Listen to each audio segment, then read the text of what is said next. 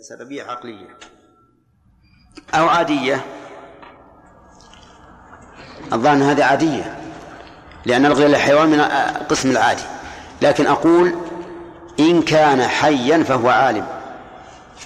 هذه سببية عقلية لأنه ما يمكن لا يمكن علم بلا حياة. واستعمل لغة استعمل يعني السبب. استعمل لغة في شرط لم يبق لمسبب شرط سواه. يعني أن الشرط إذا لم يبق للمسبب شرط سواه فإنه يقال له سبب. لكن اصطلاحا ولا لغة؟ لغة. مثال ذلك رجل صلى أو أراد أن يصلي وأتى بجميع شروط الصلاة. كل الشروط جاء بها إلا شرطا واحدا وهو ستر العورة مثلا. فهنا ستر عورته فصلى صحت صلاته ولا لا؟ صحت صلاته. يصح أن نقول إن سبب صحة صلاته ستر عورته. ليش؟ لأنه لم يبقى للمسبب شرط سوى هذا وقد أتى به.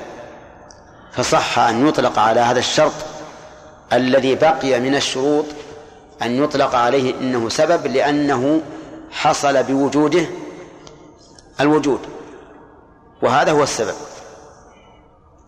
ثم قال المؤلف والمانع ما يلزم المانع ما يلزم. ما ذكر المؤلف تفسيره لغة؟ مع أنه ذكر تفسير السبب لغة والشرط لغة ولم يذكر المانع.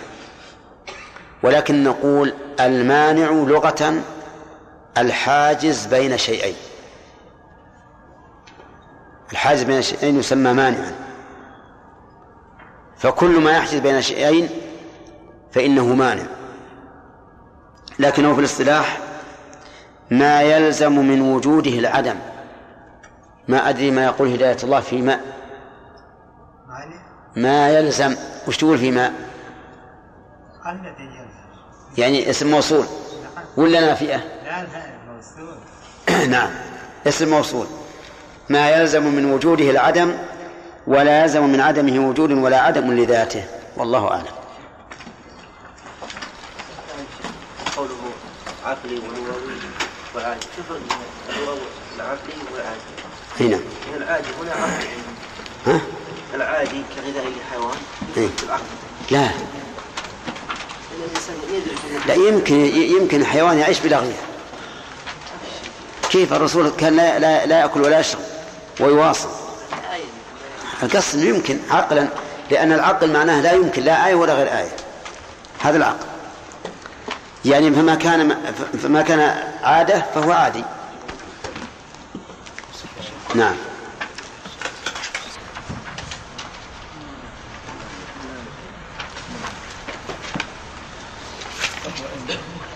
وهو إما لحكم كأبوة في قصاص أو لسببه كدين مع ملك نصاب ونصب ونصب ونصب هذه مفيدة مقتضياتها. مفيد مفيدة. مفيدة مقتضياتها حكم حكم شرعي ومنه فساد وصحة وهي في عبادة سقوط القضاء بالفعل. وفي معاملة ترتب أحكامها المقصودة بها عليها ويجمعها ترتب أثر أثر مطلوب من فعل عليه. أثر. ويجمعها ترتب أثر مطلوب من فعل عليه. فبصحة فبصحة عقد يترتب أثره وعبادة أجزاؤها. إجزاؤها.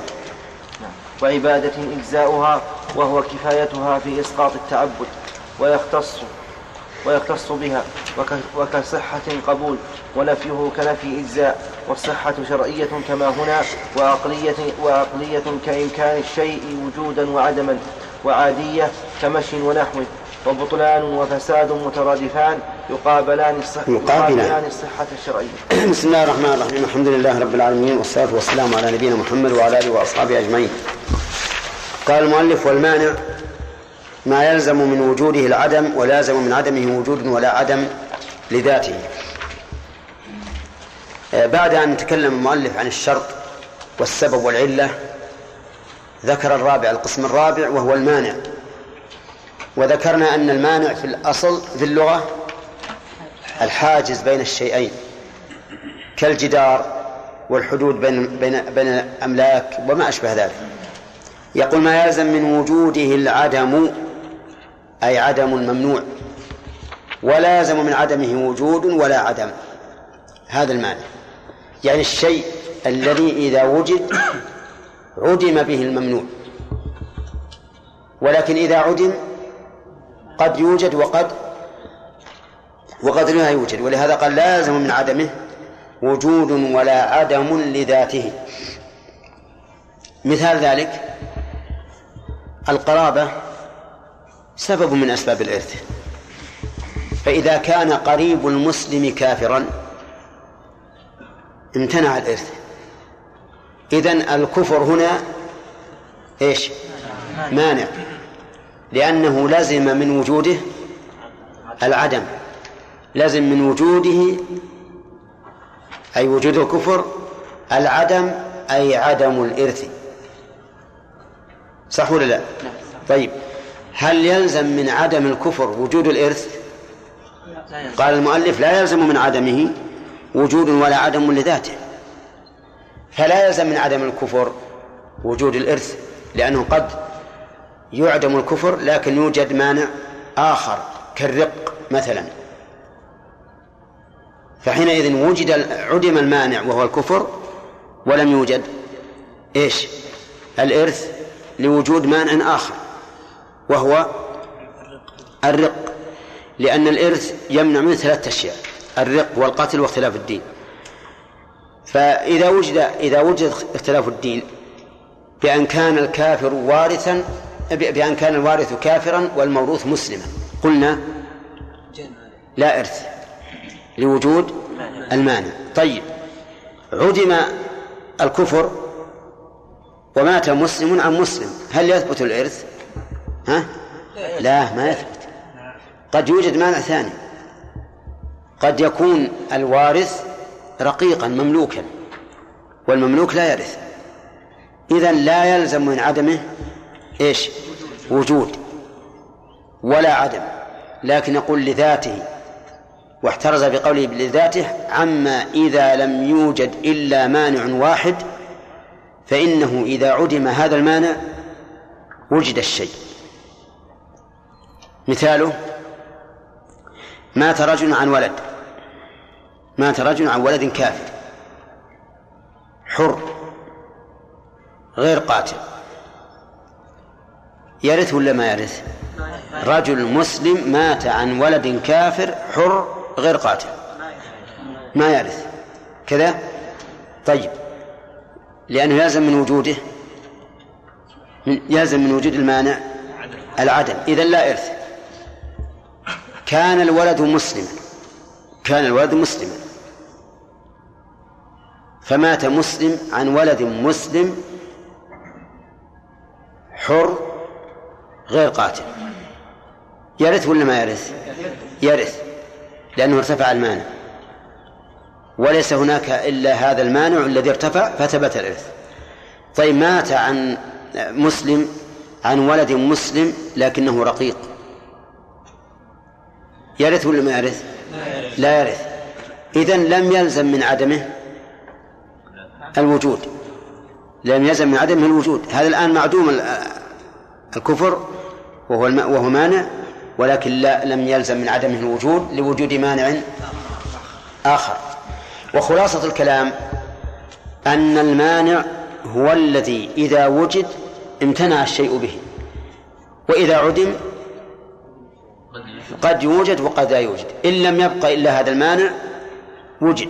وإن وجد مانع آخر امتنع بالمانع الآخر. طيب. ثم قال المؤلف وهو إما لحكم كأبوة في قصاص أو لسببه كدين مع ملك نصاب. طيب. المانع يقول المؤلف تارة يمنع الحكم. وتارة يمنع السبب. يمنع السبب. طيب. الذي يمنع الحكم كأبوة في قصاص. معنى أبوة في قصاص أنه لو قتل الأب ابنه. لو قتل الأب ابنه. فهل يقتص منه ويقتل؟ يقول المؤلف لا. لوجود مانع يمنع الحكم. السبب موجود الآن. السبب موجود. وهو القتل. السبب موجود وهو القتل. لكن الحكم وهو القصاص لم يوجد لأن من شرط القصاص إيش؟ عدم الأبوة. لأن من شرط القصاص عدم الأبوة. فكانت الأبوة مانعة. مانعة للسبب ولا مانعة للحكم؟ ما هو السبب؟ القتل. القتل العمد العدوان هذا السبب. الحكم القصاص. لكن الأبوة مانعة من الحكم من القصاص. على هذا لو أن الرجل كان له ابن مؤذيه مؤذيه متعب فجاء يوم من الأيام وأضجع الولد وذبحه بالسكين عمدا عدوانا. فهل يقتل الأب؟ ها؟ لا المؤلف يقول ما يقتل.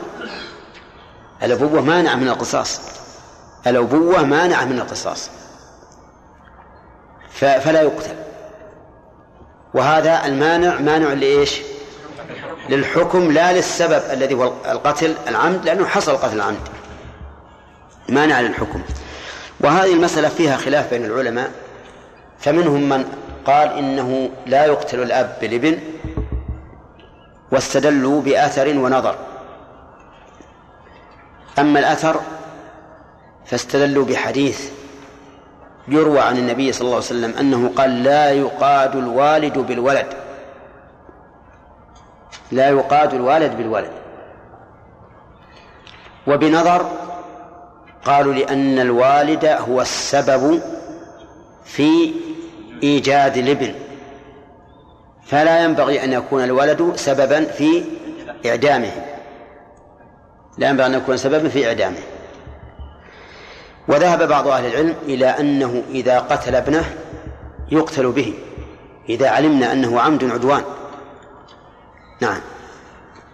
طيب في تعليل ثالث نسيته الآن. تعليل ثاني. قالوا ولأنه يبعد أن يقتل الأب ابنه عمدا عدوانا. فيكون ذلك شبهة. استبعاد هذا الأمر شبهة. لأنه يحتمل أن الأب أخطأ أراد أن يصلح البندق مثلا وثارت وقتلت الابن لأنه بعيد أن الإنسان يقتل ابنه. بعيد جدا. فلما كانت الشبهة موجودة كانت سببا لمنع إيش؟ القصاص. هذه آه هذا دليل آثري وتعليلان نظريان. وذهب بعض العلماء إلى أنه إذا تعمد الأب قتل ابنه تعمدا لا شبهة فيه فإنه يقتل به. واستدلوا بأثر ونظر. استدلوا بأثر ونظر. أما الأثر فعموم الأدلة الدالة على أن النفس بالنفس. قال النبي عليه الصلاة والسلام لا يحل دم امرئ مسلم إلا بإحدى ثلاث الثيب الزاني والنفس بالنفس وهذا عام. وقال المؤمنون تتكافأ دماؤهم ويسعى بذمتهم أدناهم وهذا أيضا عام. وفي القرآن الكريم ولكم في القصاص حياة. كتب عليكم القصاص في القتلى الحر بالحر إلى آخره ثم قال ولكم القصاص حياة وهذا عام. وهذا عام. هذا دليل أثري. أما الدليل النظري فقالوا إن قتل الإنسان لابنه من أكبر قطيعة الرحم وأكبر العدوان. وإذا كان الرجل يقتص منه إذا قتل الأجنبي منه فإن اقتصاصه منه إذا قتل القريب من باب أولى. لأن هذا أعظم عدوانا وأعظم ظلما فكان أولى بالقصاص. فكان أولى بالقصاص. وأجابوا عن أدلة القائلين بالمنع. قالوا أما الحديث فضعيف. لا أصل له. فلا يقوى على تخصيص الأدلة العامة. وأما النظر أما النظر فإن قولكم إن الأب سبب في إيجاد الابن فلا ينبغي أن يكون سببا في إعدامه. نجيب عنه بأن الابن ليس هو السبب في إعدام أبيه. ما السبب في إعدام أبيه؟ الأب نفسه. الأب نفسه هو الذي تسبب هو الذي قتل هذا وهو والقصاص والقتل العمد يوجب القصاص. فيكون الأب هو السبب في إعدام نفسه. وأما قولكم أنه يبعد أن يقتل ابنه عمدا فنحن معكم إذا كان هناك شبهة أن لا نقتل الأب. لكن إذا علمنا عمدا أنه عمد عدوان بأن جاء بابنه وأضجعه وجعل يحد السكين. نعم. وإن شئتم قولوا سمى أو ما سمى نعم. ثم ذبحه. هل هذا فيه شبهة؟ أبدا ما فيه شبهة. خالد بن عبد الله القصري لما خطب الناس في عيد الأضحى وقال يا أيها الناس ضحوا تقبل الله ضحاياكم. فإني مضح بالجعد بن درهم. الجعد بن درهم رأس التعطيل. نعم. إنه زعم أن الله لم يتخذ إبراهيم خليلا ولم يكلم موسى تكليما. وكان عنده حول المنبر وكان من عادة الخلفاء أن أن أن يكون الخليفة هو الإمام وأن تذبح الضحايا في مصلى العيد اقتداء برسول الله صلى الله عليه وسلم. ضحيته جاء جاء الله بها. رجل بشر. قال ضحوا تقبل الله ضحاياكم فإني مضح بالجعد بن درهم إنه زعم أن الله لم يتخذ إبراهيم خليلا ولم يكلم موسى تكليما ثم نزل وذبح. في شبهة هذا ولا لا؟ في شبهة أنه أخطأ أنه قتله خطأ؟ لا. إذا فعل الأب بابنه مثل هذا وقال هذا الابن أتعبني ولا ينفع إلا أن أريح وأستريح منه. ثم جاء بالسكين يحدها وأضجعه وذبحه. في الشبهة هذه ولا لا؟ ما في شبهة. إذا ما الذي يخرجه عن عموم الأدلة ولكم في القصاص حياة؟ وكتبنا عليهم فيها أن النفس بالنفس. وأيد النبي صلى الله عليه وسلم ذلك بقوله لا يحل دم امرئ مسلم إلا بإحدى ثلاث النفس ومنها النفس بالنفس. فالصحيح أنه إذا لم يكن شبهة فإنه يقتل به. والحمد لله. ما فاتنا شيء. هذا الرجل فوت ابنه حياته فنفوت عليه حياته ولا يبقى في النفس من هذا شيء. المهم أن الأبوة في القصاص مانع للحكم ولا مانع للسبب؟ لماذا؟ لأن السبب موجود وهو القتل العمد. والأبوة منعت الحكم بالقصاص ولهذا قال كأبوة في قصاص. والله أعلم. لحكم كأبوة في قصاص أو بسببه كدين مع من طيب بسم الله الرحمن الرحيم. آه، سبق لنا أن المانع هو الذي يلزم من وجوده العدم ولا يلزم من عدمه الوجود. وسبق لنا أنه ينقسم إلى قسمين. مانع حكم ومانع سبب. مانع حكم ومانع سبب. ولكن لاحظوا أن المنتهى واحد. لأن مانع السبب يمنع تأثير السبب في المسبب وإذا لم يؤثر السبب في المسبب إيش؟ امتنع الحكم. امتنع الحكم. ولهذا نعتبر هذا التقسيم تنميقا فقط. تنميقا فقط. وإلا فلا حاجة إليه. لأن المدار كله على إيش؟ على منع الحكم. سواء كان منعا للحكم مباشرة أو منعا للسبب الذي يتخلف الحكم بإيش؟ بتخلفه. والنتيجة واحدة. فمثل الحكم كأبوة في قصاص. يعني لو قتل الأب ولده فالسبب سبب القصاص موجود ولا غير موجود؟ موجود. موجود. سبب القصاص موجود وهو القتل. القتل العمد العدوان.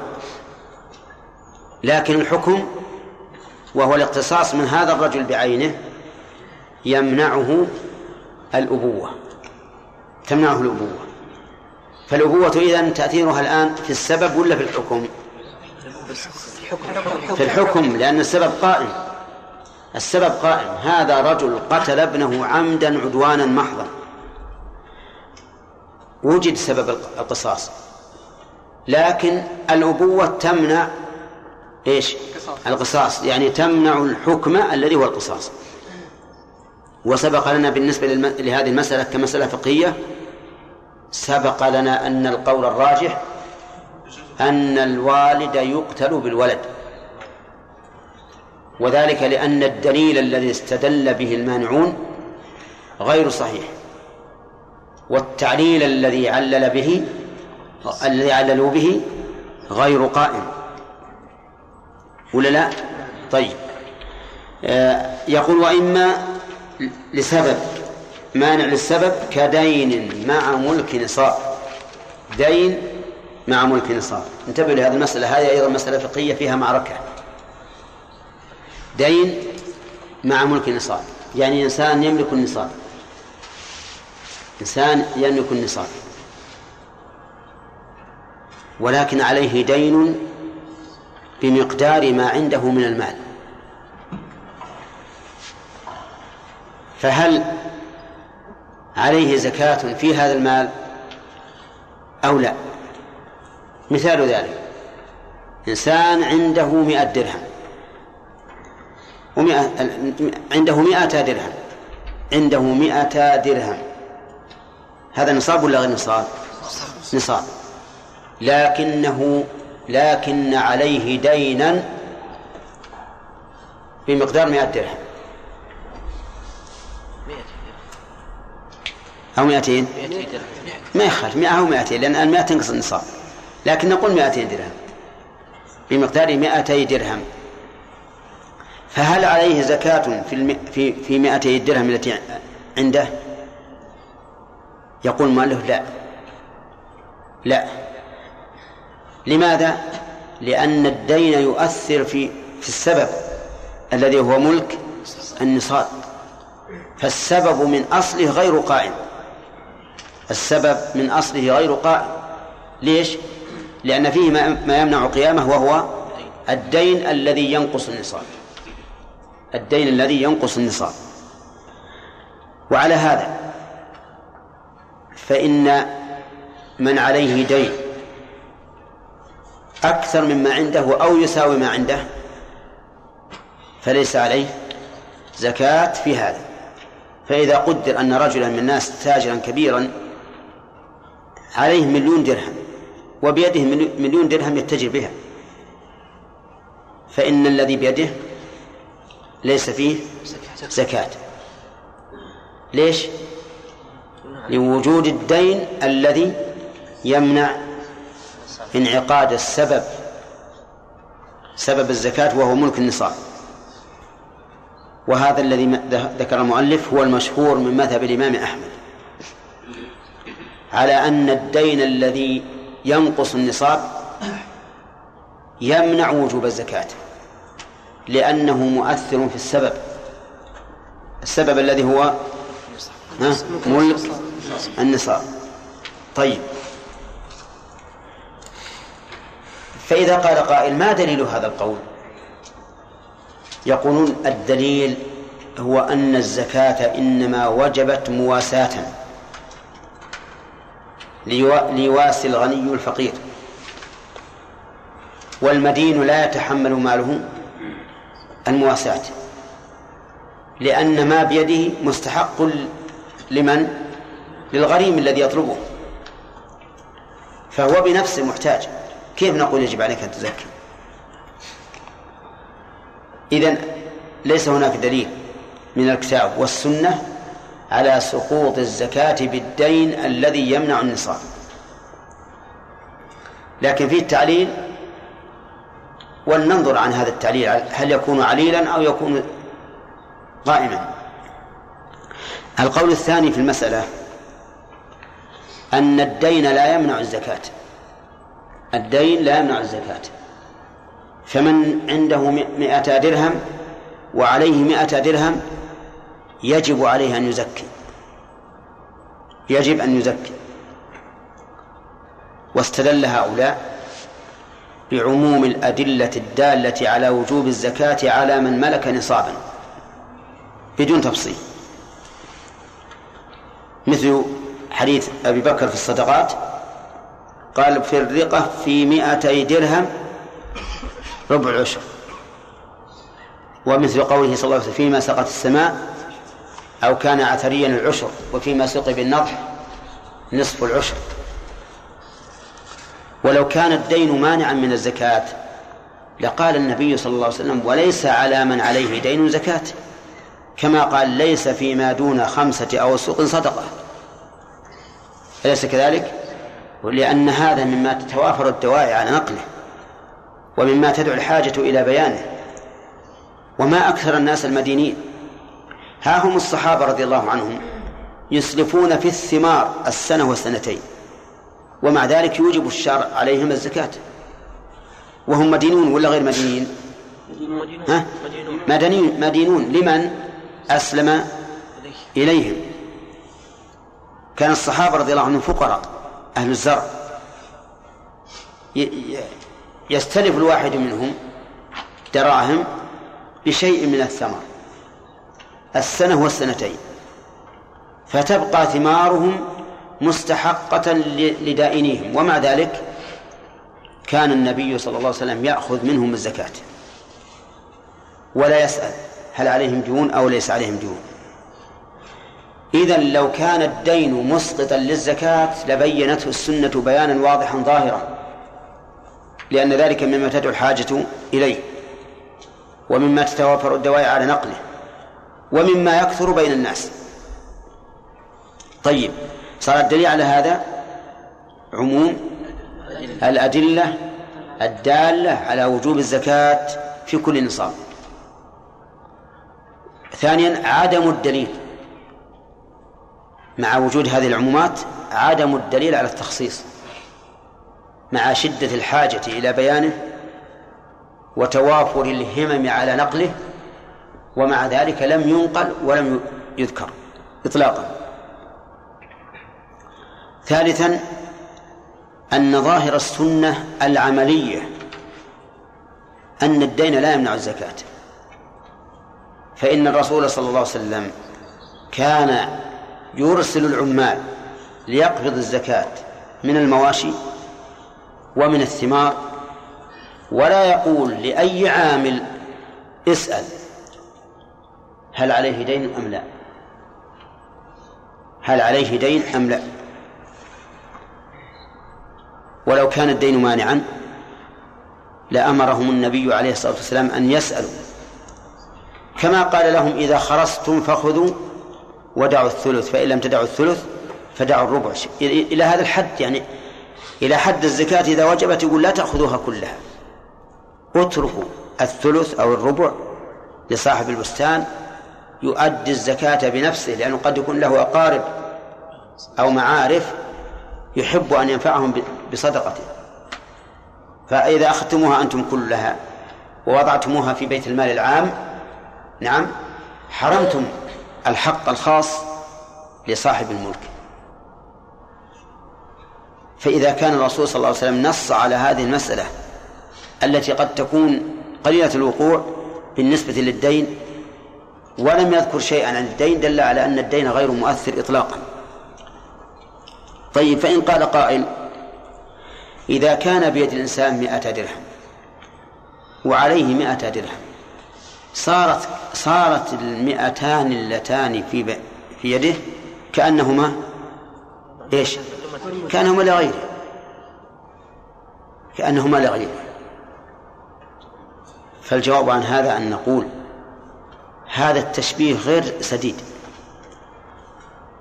لأن المئتين اللتين في يده ملكه يتصرف فيهما كما يشاء. يتصرف فيه بالبيع والشراء وكل شيء. لكن لا يتصرف فيهما على وجه يضر بالغريم لأن لأن ذلك خطأ. لكن بيع وشراء معناها أن معناها أن ملكه على هذا تام. ملكه تام. فإذا قال قائل هل تبيحون لهذا أن يؤدي الزكاة ويأخذ من الزكاة؟ ها؟ نعم.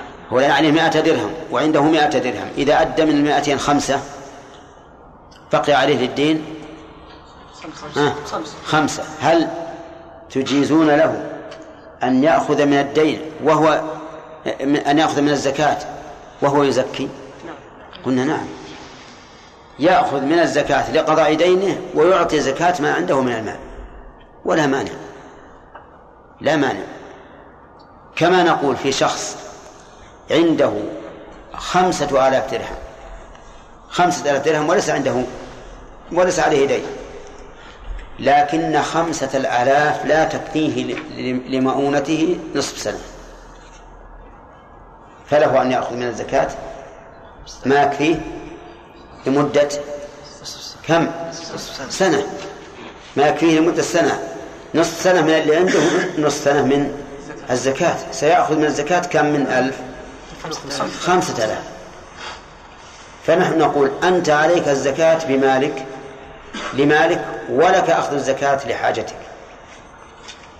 واضح؟ قد يقول قائل كما يقوله العامة العامة ما شاء الله عند عند إلزامهم بال بالمال يكونون فقهاء.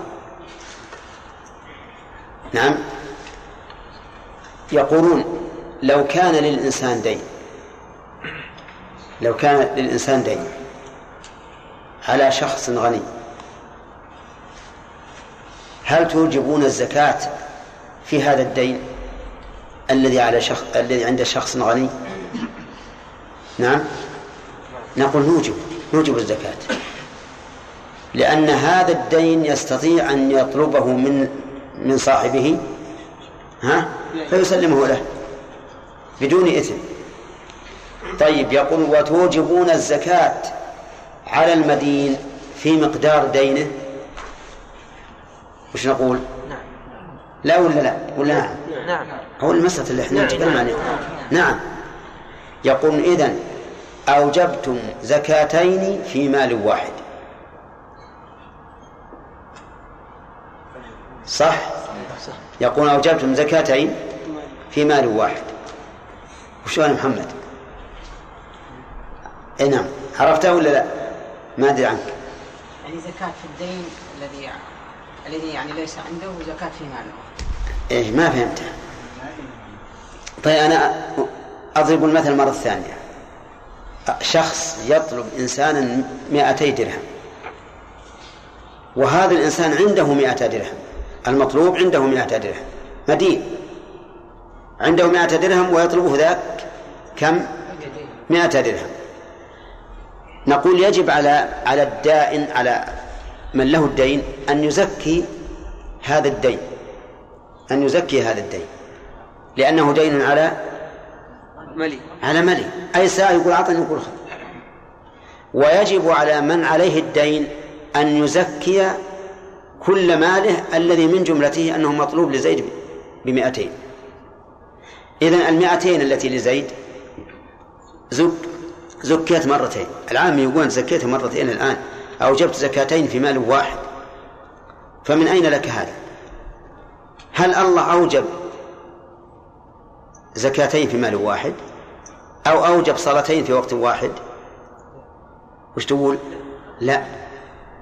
إذا يغلبك العام في الحجة ولكنك تتخلص منه بكل سهولة. تقول إن وجوب الزكاة على من له الدين لا تتعلق بمال الرجل هذا بمال الرجل المدين. تتعلق بإيش؟ بذمته. ولذلك لو تلف المال الذي بيد المدين هل يسقط دين الطالب؟ لا. يبقى في ذمته. إذا وجوب الزكاة على صاحب الدين الذي له الدين لا يتعلق بالمال الذي بيد, بيد المدين. حتى نقول إنه مال واحد وجد فيه زكاتان. تتعلق بإيش؟ بذمة المدين. ولهذا لو تلف المال كله لم يسقط حق الدائن. لما انفكت الجهة زال توارد الحكم على شيء واحد لأن الزكاة على المدين تتعلق بالمال والزكاة لصاحب الدين تتعلق بالذمة. فلما انفكت الجهة لم يكن توارد الحكم على محل واحد. وبذلك نسلم من إيراد العام. علينا هذا الإيراد الذي قد يشتبه على حتى على طلبة العلم. والله موفق. وهم يردون هذا يا شيخ. أي نعم. اجمعين قال رحمه الله تعالى ونصب هذه مفيدة مفيدة مقتضياتها حكم شرعي ومنه فساد وصحة وهي في عبادة سقوط القضاء بالفعل وفي معاملة ترتب أحكامها المقصودة بها عليها ويجمعهما ترتب أثر مطلوب من فعل عليه فبصحة عقد فبصحة عقد يترتب أثره وعبادة إجزاؤها وهو كفايتها في إسقاط التعبد ويختص بها. وكصحة قبول ونفيه كنفي إجزاء والصحة والصحة شرعية كما كما هنا وعقلية كإمكان الشيء وجودا وعدما وعادية كمشي ونحوه وبطلان وفساد مترادفان يقابلان الصحة الشرعية. فوائد بس بسم الله الرحمن الرحيم الحمد لله رب العالمين والصلاة والسلام على نبينا محمد وعلى آله وأصحابه أجمعين. سبق لنا أن المانع ينقسم إلى قسمين مانع حكم ومانع سبب فإن عاد المانع إلى بطلان الحكم أو إلى منع الحكم مع قيام السبب فهو ها مانع الحكم. وإن منع نفوذ السبب فهو مانع سبب. فالأول كأبوة في قصاص والثاني كدين مع ملك نصاب. وقد سبق لنا من الناحية الفقهية في الدين مع النصاب أن القول الراجح وجوب الزكاة وإن كان على الإنسان دين يستغرق. قال المؤلف رحمه الله تعالى ونصب هذه مفيدة مقتضياتها حكم شرعي. رحم الله علماءنا السابقين. طلبهم للاختصار جعل كتبهم معقدة. معقدة للغاية. نصب هذه إيش يعود الضمير عليه؟ الأربعة لأنك تشوفها حاشية تحتك لكن لولا هذه الحاشية وين تقل لك ساعتين تشوف وين مرجع الإشارة نصب هذه وش هذه؟ هذه يعني الأبوة مع القصاص هذه امتناع الزك... الدين مع ملك النصاب الزكاة مع ملك النصاب ولا إيش؟ لكن يريد هذه نصب هذه أي العلة والسبب والشرط والمانع. يعني جعل العلة علة والسبب سببا والشرط شرطا والمانع مانعا جعله كذلك حكم شرعي. حكم شرعي. يعني يعني أن الذي نصب هذا من؟ ها؟ من الذي جعل هذا علة لهذا؟ أو هذا سببا لهذا؟ أو هذا شرطا لهذا؟ أو هذا مانعا لهذا؟ ها؟ شرع الشرع. إذا هذه الأربعة باعتبار ذاتها حكم وضعي وباعتبار نصبها حكم شرعي. فالناصب لها والذي جعلها سببا وعلة وشرطا ومانعا هو الشرع. فبالنظر إلى ذات هذه الأشياء الأربعة ها نقول هي حكم وضعي وبالنسبة لوضعها على ما هي عليه لجعل التي علة والسبب سببا والشرط شرطا وما مانعا إيش؟ حكم شرعي. ولهذا قال رحمه الله ونصب هذه مفيدة مقتضياتها. مفيدة مقتضياتها. إيش؟ حكم شرعي. طيب العلة تفيد وجود المعلوم. هذا مقتضاها. السبب يفيد وجود المسبب. هذا المقتضى. الشرط يفيد صحة المشروط. هذا المقتضى. المانع يفيد امتناع الممنوع. هذا هو المقتضي المقتضى فنصب هذه مفيدة مقتضياتها مقتضياتها حكم شرعي. ثم قال ومنه فساد وصحة. منه. الضمير على عليه. من أين استدللتم أنه على الوضع؟ إلا من الحاشية اللي أسفل غمض عن الحاشية. وشف. ونصبها ومنه إيش؟ قد يعود على نصب هذه. قد يعود على نصب هذه. ها؟ ومن نصب هذه فساد والصحة يعني نصب الفساد والصحة. قد يعود على خطاب الوضع لأن الفصل كله الفصل كله الآن في خطاب الوضع. يكون ومنه أي من خطاب الوضع الذي عقد له هذا هذا الفصل. منه صحة فساد وصحة الفساد والصحة حكمان شرعيان لكنهما وضعيان لا تكليفيان. لأن الأحكام التكليفية خمسة. يعدها لنا.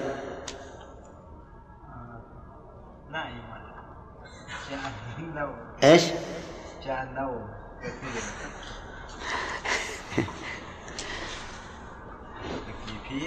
إيه. ما, ما تفهم؟ طيب نخلي حسن يأتي لك بماء يذهب عنك النوم.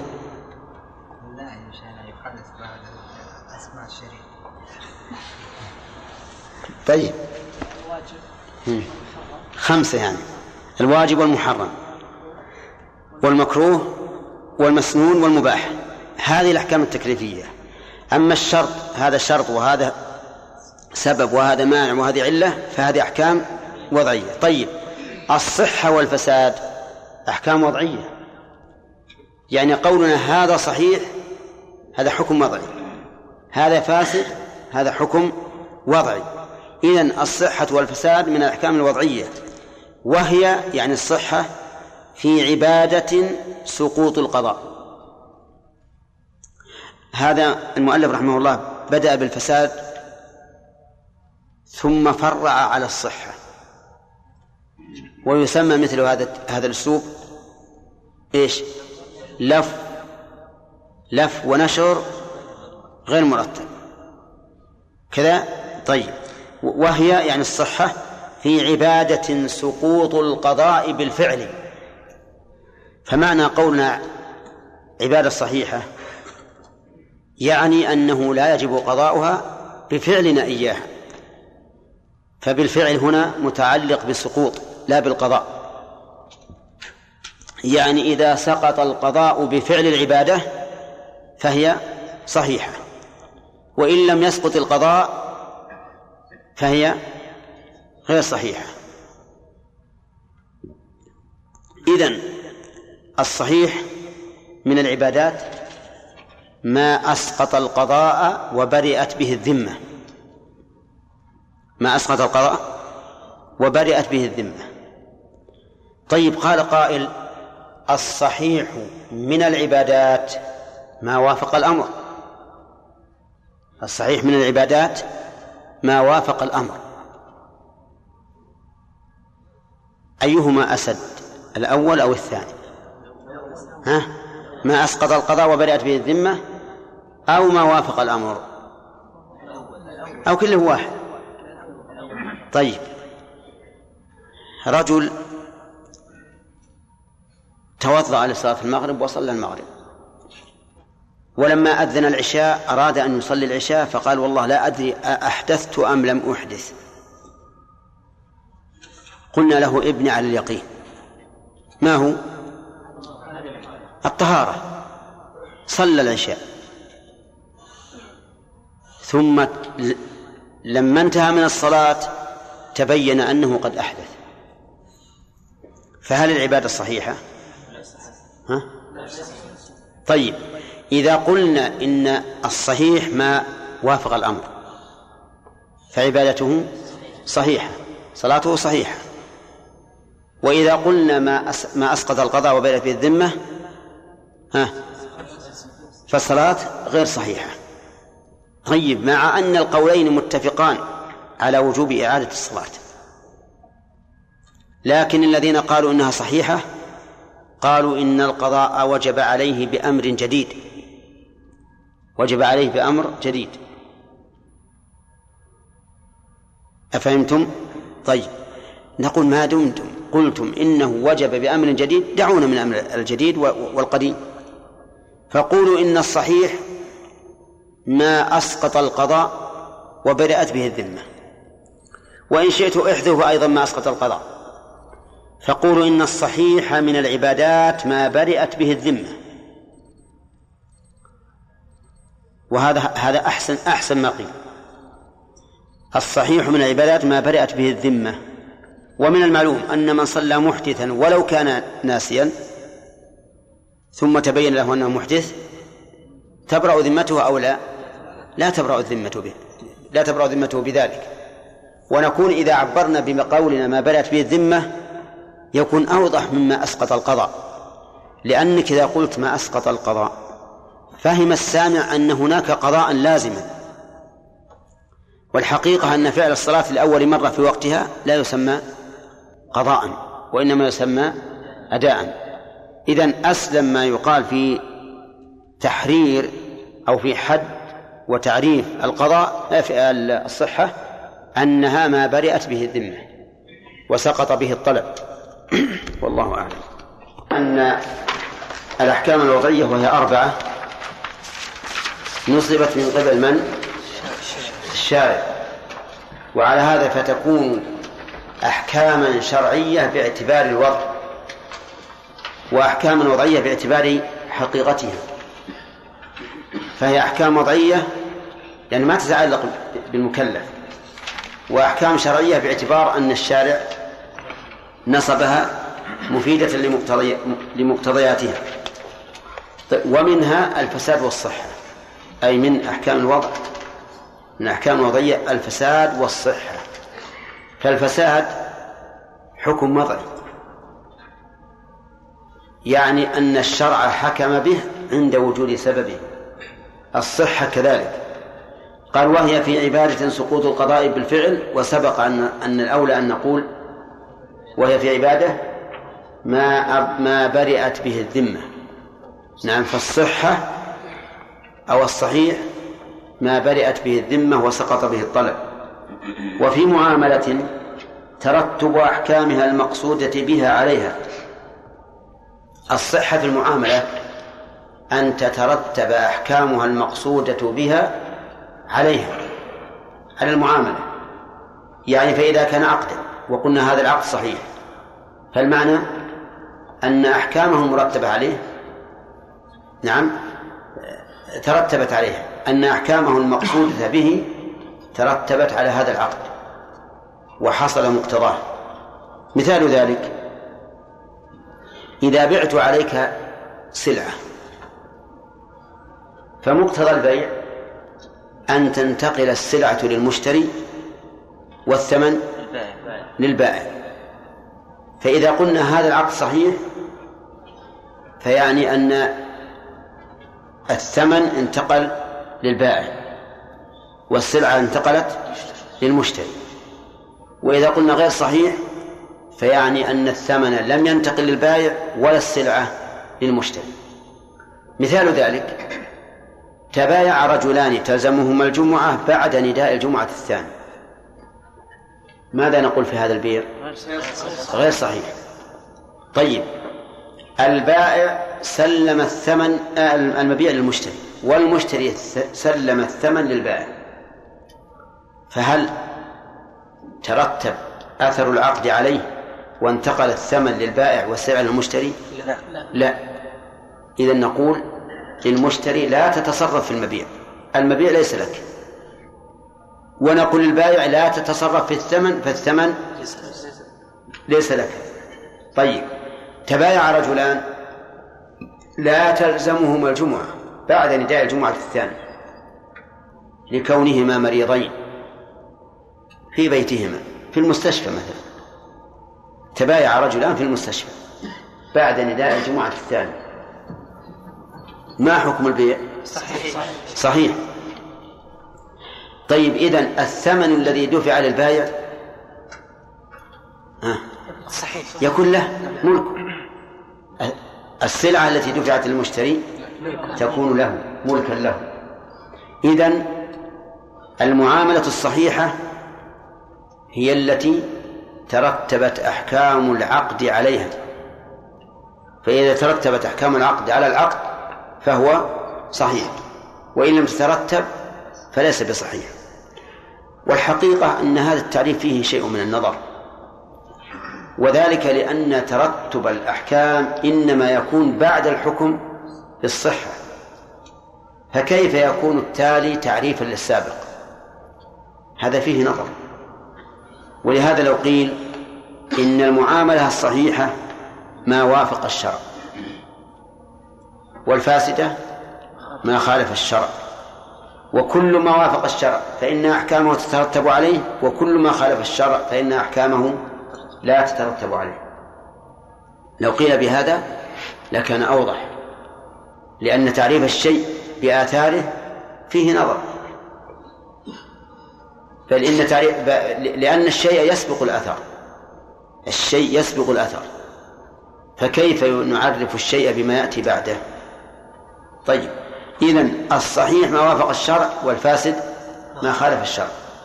ويمكن أن نستدل لذلك بقول الرسول صلى الله عليه وسلم كل شرط ليس في كتاب الله فهو باطل. إذن فالباطل ما خالف كتاب الله. والصحيح ما وافقه طيب. يقول ويجمعهما يجمعهما يعني الصحة في العبادة والصحة في الأحكام في المعاملة. يجمعهما ترتب أثر مطلوب من فعل عليه. الله واضحة العبارة.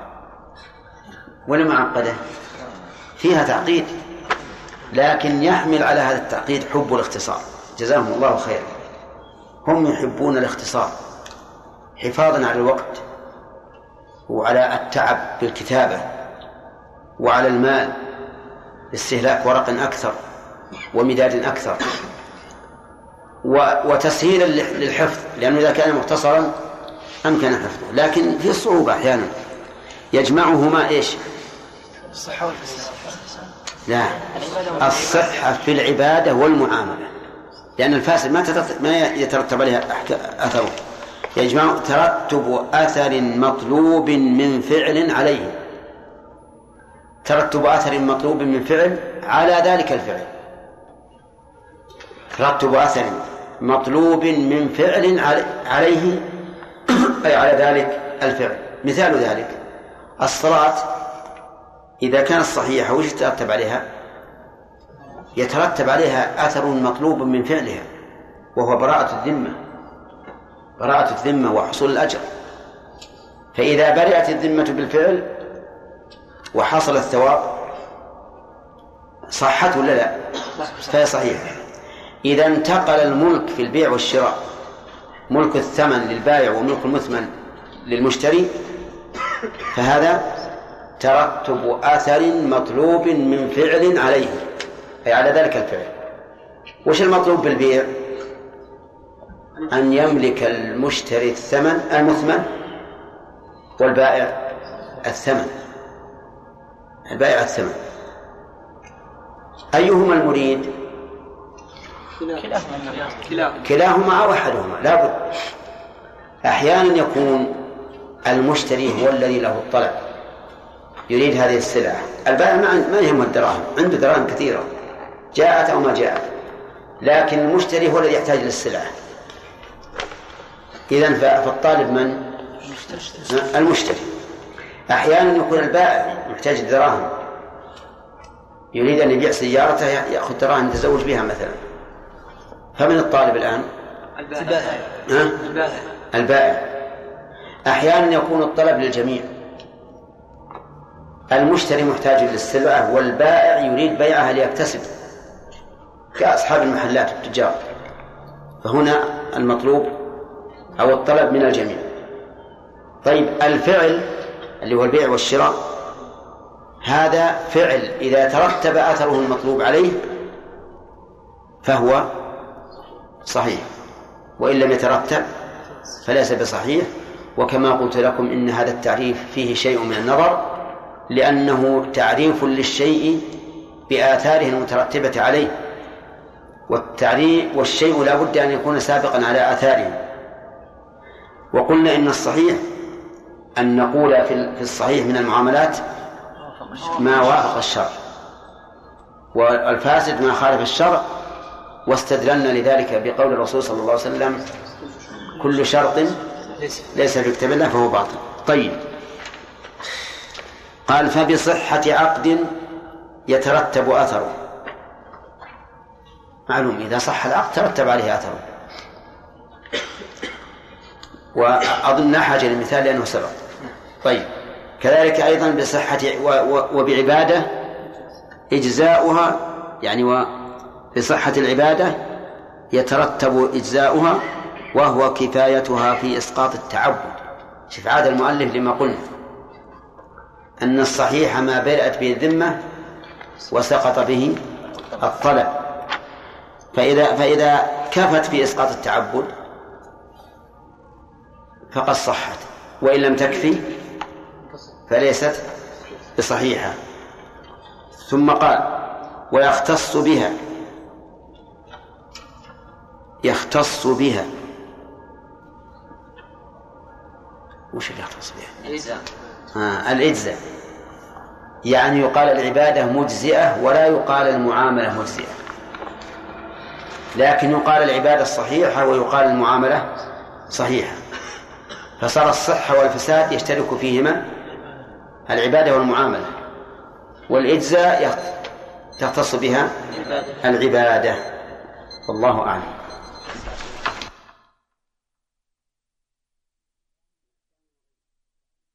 من الأحكام الوضعية.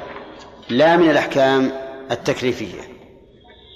قال المؤلف وكصحة قبول. كذا عندكم؟ صح الكتاب كان هي أنا عندي مصححة وكصحة ها؟ مصور؟ اللي معنا إيه زين. وكصحة قبول. يعني أن القبول بمعنى الصحة. فإذا قيل هذه العبادة مقبولة فهي بإزاء قولنا هذه العبادة صحيحة.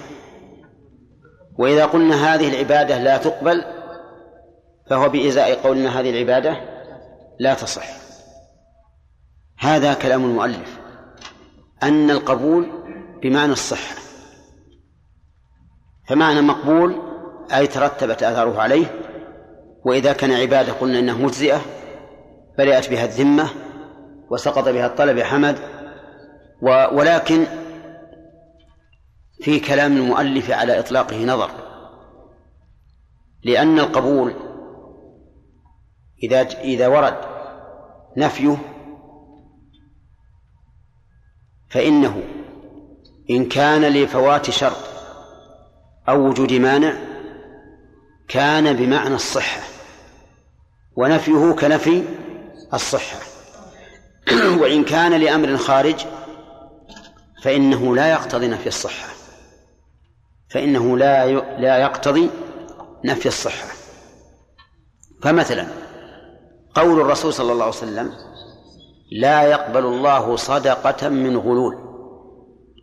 لا يقبل الله صدقة من غلول. هذا نفي القبول. هل هذا النفي أعني نفي القبول لفوات شرط من شروط الصدقة أو لأمر خارج؟ لفوات شرط من شروط الصدقة. لأن الصدقة لا تكون قربة إلا إذا كانت من كسب طيب. كما قال الله تعالى نعم كما قال النبي عليه الصلاة والسلام ولا يقبل الله إلا الطيب. فمن شرط صحة الصدقة أن تكون من كسب طيب. والغلول كسب طيب ولا خبيث؟ خبيث إذن هذه الصدقة لا تصح ولا تقرب إلى الله لأنها من كسب خبيث كذا يا ولد وش عندكم؟ وش عندكم؟ ها؟ ها؟ وأنت تقرأ ما يكتب هذا طيب ليش لماذا لا تتلقى مباشرة ممن يكتب منه؟ طيب. أقول هذه نفي القبول هنا. نفي للصحة لأنه عائد إلى شرط العبادة. فمن شرطها أن تكون من كسب طيب من شرط الصدقة وهذه من كسب خبيث. طيب. وفي قول الرسول صلى الله عليه وسلم من شرب الخمر لم تقبل له صلاة أربعين صباحا. من أتى عرافا فسأله لم تقبل له صلاة أربعين ليلة. نفي القبول هنا. هل هو لوجود مانع أو انتفاء شرط أو لأمن الخارج؟ ها؟ هذا لأمن الخارج. لأنه لا أثر لشرب الخمر في الصلاة ولا أثر لإتيان الكاهن أو العراف في الصلاة. لا أثر له فيها. إذا فنفي القبول هنا ليس نفيا للإجزاء ولا نفيا للصحة بل هو والله أعلم من باب مقابلة الحسنات بالسيئات وأن السيئة التي حصلت لمن أتى عرافا صار إثمها وجرمها يقابل الصلاة أربعين يوما. فمن باب التقابل يكون وجود الصلاة كالعدم فلهذا نفي عنها القبول. طيب لا يقبل الله صلاة أحدكم إذا أحدث حتى يتوضأ. ها؟ إذن نفي القبول هنا نفي للصحة لأن القبول نفي لانتفاء شرط من شروط الصلاة وهي الطهارة. وعلى هذا فقس. إذن فقول المؤلف رحمه الله وكصحة قبول ليس إيش؟ ليس على إطلاق بل فيه تفصيل فيقال إن كان نفي القبول لانتفاء شرط أو وجود مانع فهو كنفي الصحة فيكون القبول والصحة بمعنى واحد وإن كان لأمر خارج فلا قال ونفيه أي نفي القبول كنفي إجزاء. يعني فإذا قيل لا يقبل الله صلاة كذا لا يقبل كذا المعنى أنه لا يجزئ. ولكن نقول في ذلك كما قلنا نقول في ذلك كما قلنا فيما سبق من التفصيل. طيب. ثم قال والصحة شرعية وعقلية وعادية. يعني أن الصحة لا تطلق ثلاث إطلاقات. شرعية كما هنا. كيف كما هنا؟ وش اللي هنا؟ هنا الصحيح ما ترتب عليه أثره كما قال ترتب أثر مطلوب من فعل عليه. ففي العبادة ما سقط به الطلب وبرئت به الذمة. وفي في العقود ما ترتب عليه مقتضى العقد. من انتقال الملك وشبهه. هذا الصحة إذن الصحة الشرعية في العبادات. ها؟ لا عموما ما ترتب أثره عليه لكن في العبادات ما سقط به الطلب وبرأت به الذمة. وفي العقد ما ترتب عليه مقتضى العقد. من انتقال الملك وجواز التصرف في في من انتقل وما أشبه هذا. طيب وعقلية كإمكان الشيء وجودا وعدما. هذا اصطلاح عقلي. يقول هذا صحيح يعني ممكن. هذا غير صحيح يعني غير ممكن. وهذا قليل قليل الورود علينا. يعني يقل أن يرد علينا كلمة صحيح بمعنى ممكن. أليس كذلك؟ قليل جدا. لكن مع هذا هو المصطلح عند أهل أهل العقل. أنهم إذا قالوا صحيح يعني ممكن. غير صحيح يعني غير غير ممكن. هذا اصطلاح من؟ أهل العقل. فالصحة عقلا هي إمكان الشيء. طيب عادية كمشي ونحو. الإنسان المريض ما يستطيع يمشي. والصحيح؟ يمشي. فإذا قال فلان صحيح يعني يمشي يستطيع المشي يستطيع الجري الركض يستطيع أن يحمل الأحجار الثقيلة.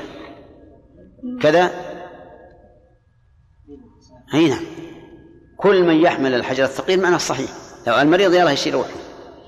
فعلى هذا نقول الصحة عادة يعني فلان صحيح يعني ما شاء الله نشيط قوي يمشي يروح يجي. نعم؟ هذا معنى صحيح. هذه تسمى عادية. هذا التقسيم في الواقع ليس له تعلق في أصول الفقه. لكن المؤلف على صغر حجم كتابه أراد أن يستوعب. قال وبطلان وفساد مترادفان هذه مسألة خلافية بين أهل العلم. هل الباطل والفاسد بمعنى واحد؟ أو لا؟ المؤلف رحمه الله يقول إنهما بمعنى واحد. بمعنى واحد. لكن المؤلف ما قال بمعنى واحد. قال مترادفان.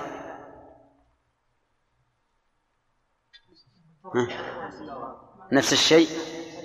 لأن المترادف في اللغة العربية ما تعدد لفظه واتحد معناه. إذا مترادفان بإزاء قولنا بمعنى واحد. بمعنى واحد. طيب الصحة والبطلان والفساد معناهما واحد. وهذا هو الغالب عند فقهاء الحنابلة وأكثر الفقهاء أن الباطل والفاسد سواء. فأحيانا يقول إن شرط كذا ففاسد وأحيانا يقول إن شرط كذا فباطل. وأحيانا يقول يبطل العقد بكذا وأحيانا يقول يفسد العقل بكذا العقد بكذا. وأحيانا يقول الصلاة باطلة وأحيانا يقول الصلاة فاسدة.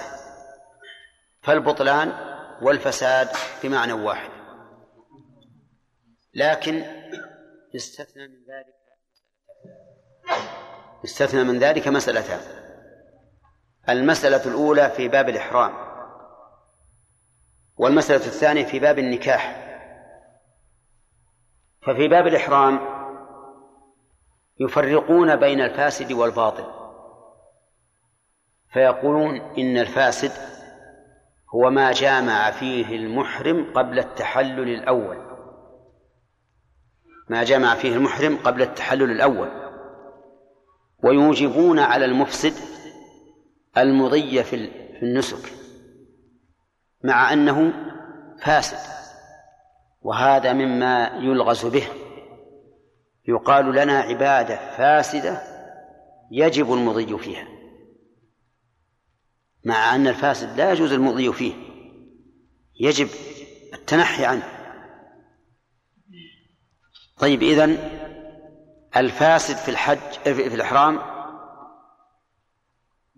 آه ما جامع فيه المحرم قبل التحلل الأول. لكنه فاسد لا يبطل يستمر فيه الإنسان ويقضيه وهذا وجه كونه فيه فاسدا أنه يجب عليه قضاء فهم؟ ها؟ طيب. فرجل جامع في الحج وهو في ليلة مزدلفة. هذا جامع قبل التحل الأول. نقول حجك فاسد. حجك فاسد. وعليك أن تكمله. وعليك أن تقضيه. عليك أن تكمله ولو كان فاسدا. فأنت الآن سترمي رميا فاسدا وتطوف طوافا فاسدا وتسعى سعيا فاسدا وتبيت بمنى بيتوتة فاسدة وترمي رميا فاسدا. والمراد فاسد يعني يلزمك القضاء. يلزمك القضاء من العام القادم. وقد شنع ابن حزم على هذا القول تشنيعا عظيما. سبحان الله. تقولون ارمي رميا فاسدا طف طوافا فاسدا اسعى سعيا فاسدا بت بياتا فاسدا ارمي رميا فاسدا. من, من يقول هذا؟ بل إذا جامع قبل التحلل الأول فسد نسكه يمشي. خلاص مثل غيره من العبادات. لكنه خالف ما جاء عن الصحابة والصحابة أفقه منه وأعلم منه بمراد الله ورسوله.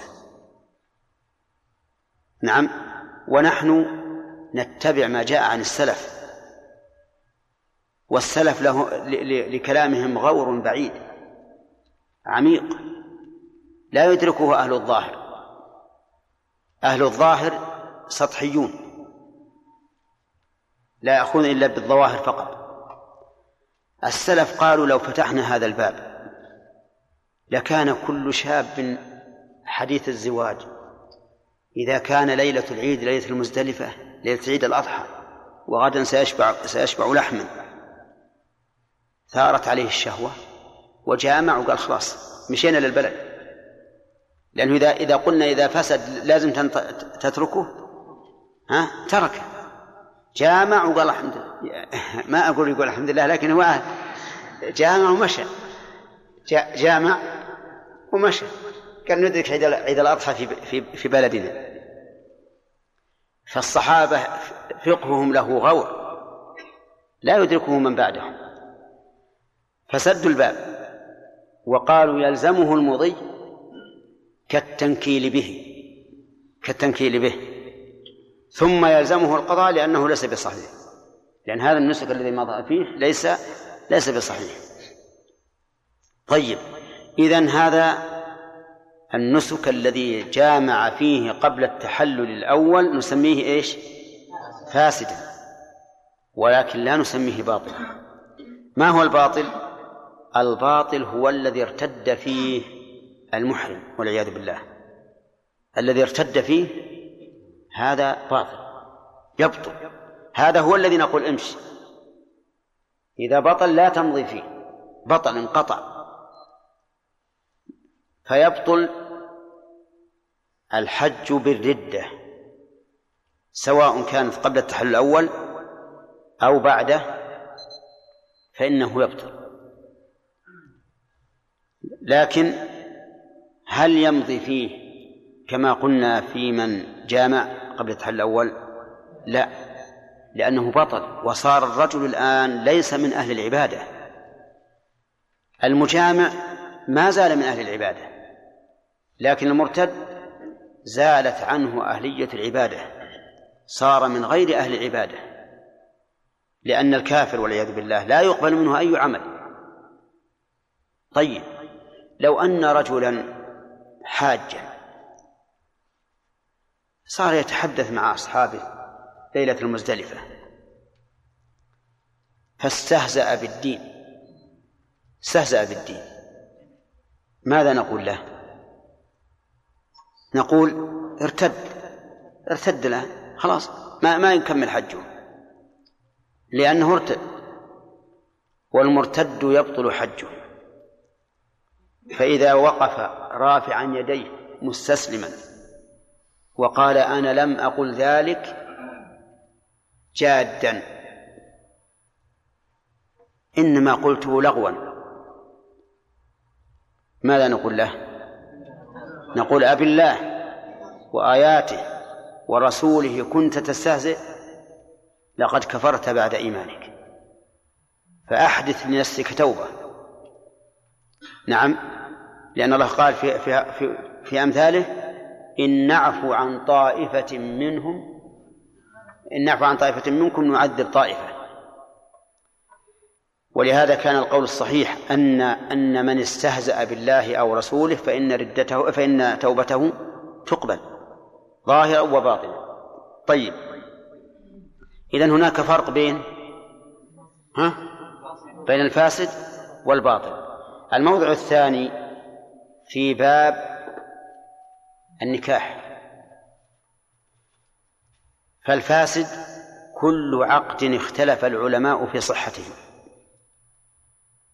فهو فاسد عند من يرى فساده والباطل ما أجمع العلماء على بطلانه فما اختلف العلماء في بطلانه فهو فاسد وما أجمعوا على بطلانه فهو باطل.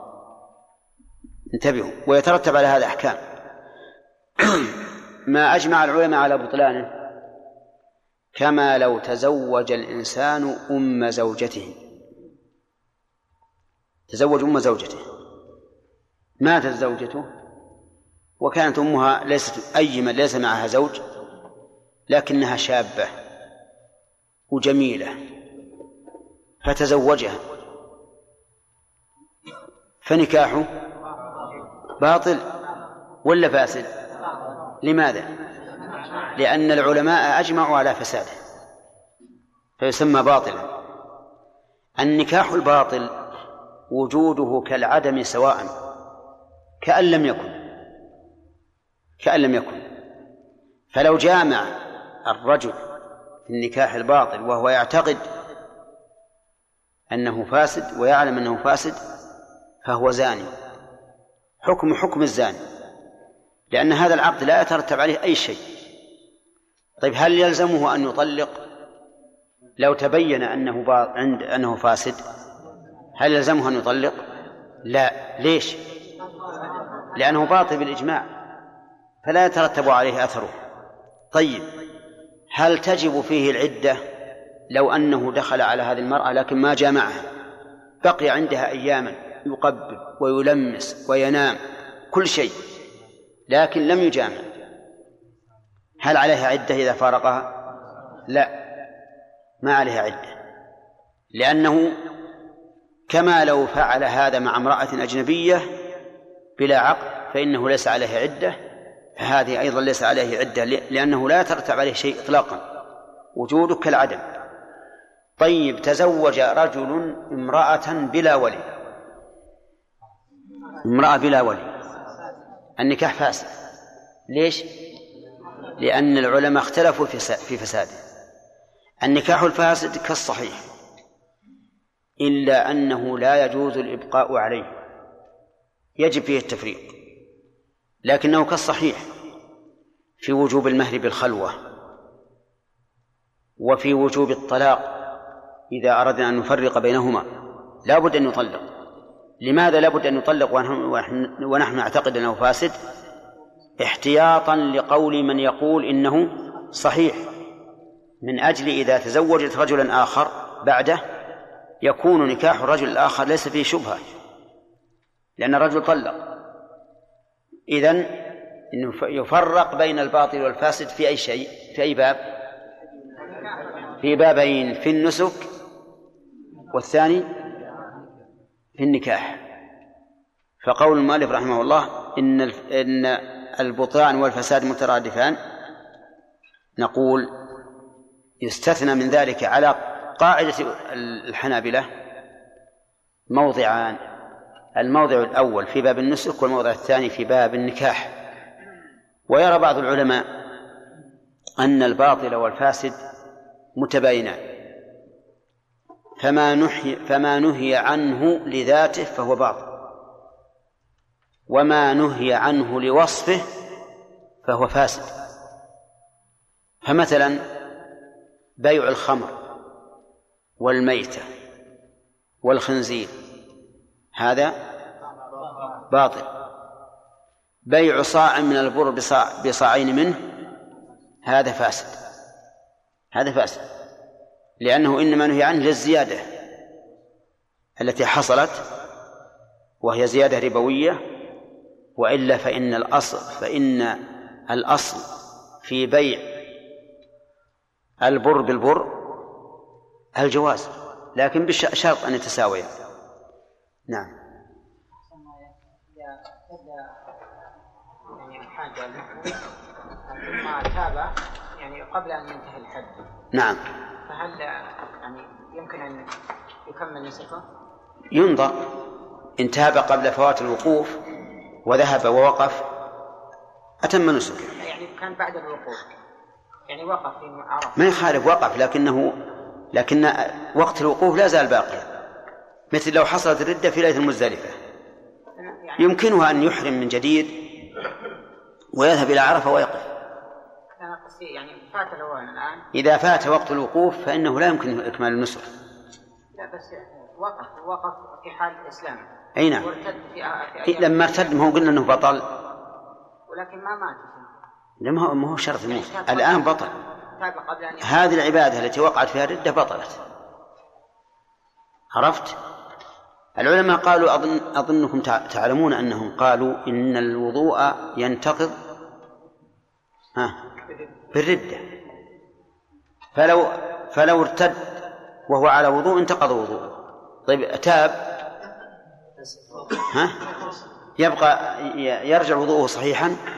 لا ما يرجع صحيحا. ليش؟ لأن هذه العبادة بطلت بعينها. أما بطلان العمل عموما فهذا هو الذي يشرط فيه أن يموت على الردة. وأيضا بطلان العمل الذي يكون بالردة بالموت على الردة هو يبطل العمل الذي قد فات. ليس العمل اللي هو متلبس به. العمل الذي هو متلبس به إذا بطل لا يمكن إتمامه. بطل ما يمكن بناء بعضها على بعض.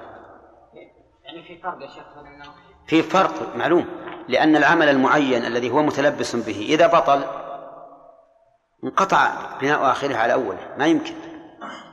كأن الأول لم يكن. نعم. لو جامع ليلة مزدلفة.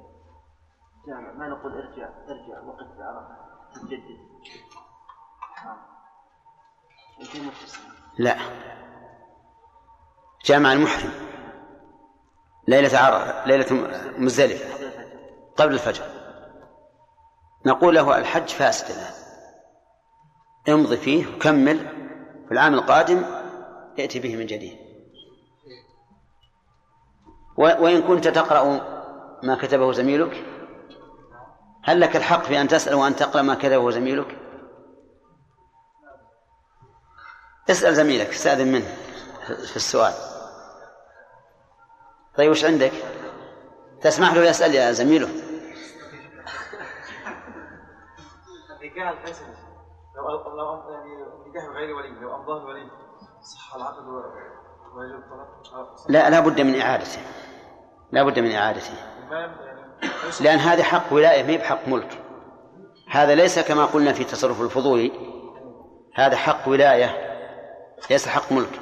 حق الملك هو الذي إذا أجازه المالك نفذ على القول الراجح لكن هذا حق ولاية. ها؟ الفرق من حق الولاية مالك حق فيها أنت. ولهذا لو قالت الزوجة لو قالت الم- المرأة زوجني ألزم بالزواج. يلزم أن يزوج. وإن أصر انتقل إلى غيره. فهذا حق ولاية. يعني ها؟ يعني مثلا لو قال لو أن الولي زوج امرأة ابنته بدون علمه فالنكاح غير صحيح. لأن من شرطه رضا الز- الزوجة. لكن لو أجازت لو أجازته لصح على القول الراجح. نعم؟ هي هي. هذا رجل أخ زوج أخته بدون أن تعلم بذلك. فالنكاح غير صحيح لأنه لأنه من شرط رضاها وهي ما علمت حتى ترضى. دقيقة. لكن لو لو أنه استأذن منها وأذنت فالنكاح صحيح على القول الراجح. لأن التصرف الفضولي سبق أنه إذا أجازه من من هو له صح. لماذا يصح؟ لأن. لأنها هي المعقود عليها. هي المعقود عليها في الواقع. فإذا أجازت العقد صح. لكن لو أنها هي زوجت نفسها بدون إذن وليها ما صح النكاح. فلو أن وليها قال أنا آذن. نقول لا لا ينفع إذنك. لأن لأن العقد ليس عليك. أنت ولي أنت ولي وقد فاتت الولاية في هذا النكاح فيكون فاسدا نعم يا شيخ اذا ارتد بعد الانتهاء من الحج ثم تاب ها؟ اذا ارتد بعد الانتهاء من الحج نعم يصح حجه يصح حجه هنا السير نعم بالنسبة للسائل والبطلان هل هو في اللغة تقتضي التفريق بينهما أو هو الفقهاء؟ لا إصلاح العلماء. نعم هو تمت الأسئلة. تم زمن الأسئلة. يلا هو قرآن. وعلى آله وصحبه أجمعين. نعم. قال رحمه الله تعالى جمع فائدة. فوائد جمع فائدة. والفائدة ما استفاده الإنسان من مال أو علم أو جاه أو غير ذلك. ذكر من, هذه الفوائد. أولا قال النفوذ تصرف لا يقدر فاعله على رفعه. هذه فائدة. يقال نفذ العقد. أو يقال هذا نافذ. وما أشبه ذلك. ما معنى نافذ ونفذ العقد؟ يقول مالك إنه تصرف لا يقدر فاعله على رفعه. مثل بعت تم البيع. نفذ. لا يمكن أن ترفعه. لا يمكن أن ترفعه. فإن ورد عليه فسخ فقد اختلف الفقهاء. هل الفسخ رفع للعقد من أصله؟ أو من حينه؟ والصحيح أنه من حينه. يعني لو فسخ البيع لعيب أو لخيار شرط أو مجلس فإن هذا الفسخ وارد على العقد الذي نفذ. مأخوذ من نفذ السهم في الرمية. فإنه إذا نفذ فيها وشقها لا يمكن أن يعاد. طيب إذن النفوذ رفع تصرف لا يقدر فاعله على رفعه. أما قبل أن يتصرف فهو قادر. هو قبل أن يبيع قادر. قبل أن نوقف قادر. قبل أن يرهن قادر. لكن بعد نفوذ نفوذ هذا الشيء فإنه لا يمكن رفعه. فإذا قال قائل هل يشمل ذلك الوكالة مثلا؟ التي هي عقد جائز؟ قلنا نعم. فإن الوكالة لا يمكن رفعها. فلو قلت لفلان وكلتك أن تبيع لي كذا فباع. فإنه لا يمكن رفع هذا البيع. لو طرأ عليها فسخ لقلنا هذا فسخ طارئ على نفوذ. وليس رفعا لها من أصلها. طيب هذه واحدة. الفائدة الفائدة الثانية قال والعزيمة لغة القصد المؤكد. العزيمة في اللغة القصد المؤكد. يقال عزم على كذا أي قصده قصدا مؤكدا.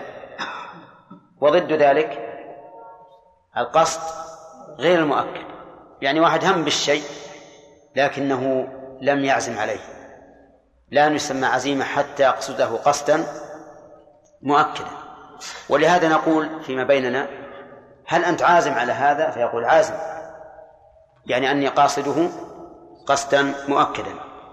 أما شرعا قال حكم ثابت بدليل شرعي. خال عن معارض الراجح. حكم ثابت بدليل شرعي. ويشمل الواجب والحرام والمكروه والمسنون والمباح. وقول ثابت بدليل شرعي يثبت يشمل الأدلة الأربعة الكتاب والسنة والإجماع والقياس. وقوله على خال عن معارض الراجح يعني ليس فيه معارض الراجح يعارضه بل هو ثبت هكذا من الأصل بدون معارض. فعلى هذا يشمل يقول المؤلف فشمل الخمسة ما هي الخمسة؟ الأحكام الخمسة التي هي الواجب والمحرم والمسنون والمكروه والمباح. لأنها ثبتت بدليل شرعي خال عن معارض الراجح. فمثلا الصلاة صلاة الظهر. عزيمة ولا غير عزيمة؟ لأنها ثبتت بدليل شرعي خال عن معارض الراجح. راتبة الظهر عزيمة هي سنة لا شك لكنها عزيمة. لأنها ثبتت بدليل شرعي خال عن معارض الراجح. طيب. الصوم صوم رمضان. عزيمة. لأنه ثبت بدليل شرعي خال عن معارض الراجح. تحريم الزنا. عزيمة. لأنه ثبت بدليل شرعي خال عن معارض الراجح. إذا ما ثبت بدليل شرعي ليس له معارض الراجح فإنه عزيمة. حتى وإن كان جائزا مباحا أو كان مكروها أو كان مسنونا مع أن المسنون والمكروه والمباح ليس ليس فعلهما على سبيل العزم. المسنون إن شئت تفعل وإن شئت فلا تفعل والمكروه إن فعلت فلا إثم عليك والمباح إن شئت تفعل وإن شئت لا تفعل. لكن مع ذلك يسميها المؤلف رحمه الله يسميها عزيمة وعلى هذا فأكثر الأحكام الشرعية تعتبر عزيمة. وقيل إن العزيمة ما أمر به على سبيل الإلزام أو نهي عنه على سبيل الإلزام فقط. لأنه هو الذي عزم هو الذي عزم به علينا. كما جاء في الحديث الصحيح في من أو الحسن في من منع الزكاة قال فإنا آخذوها وشطر ماله عزمة من عزمات ربنا أي أمر مؤكد واجب. وهذا القول أقرب مما قاله المؤلف أن العزيمة ما أن العزيمة ما ثبت على سبيل الإلزام فعلا أو أو تركا. أما الآخر فليس بعزيمة لأن الله تعالى لم يلزمنا به. إن شئنا فعلنا وإن شئنا لم نفعل. طيب والرخصة لغة السهولة. الرخصة لغة السهولة. فكل شيء سهل فهو رخيص. ولهذا إذا قل ثمن السلعة يقال فيها رخيصة لأنها سهل. والشيء اللين يقال في إنه رخيص. إذن كل ما كان سهلا فهو رخيص. فالرخصة السهولة وشرعا ما ثبت على خلاف دليل شرعي لمعارض راجح. هذه العبارة سبحان الله العظيم تناقلها العلماء. وظاهرها مشكل لأنه قال ما ثبت على خلاف دليل شرعي. كيف على خلاف دليل شرعي؟ المخالف للدليل الشرعي يمكن يثبت ها؟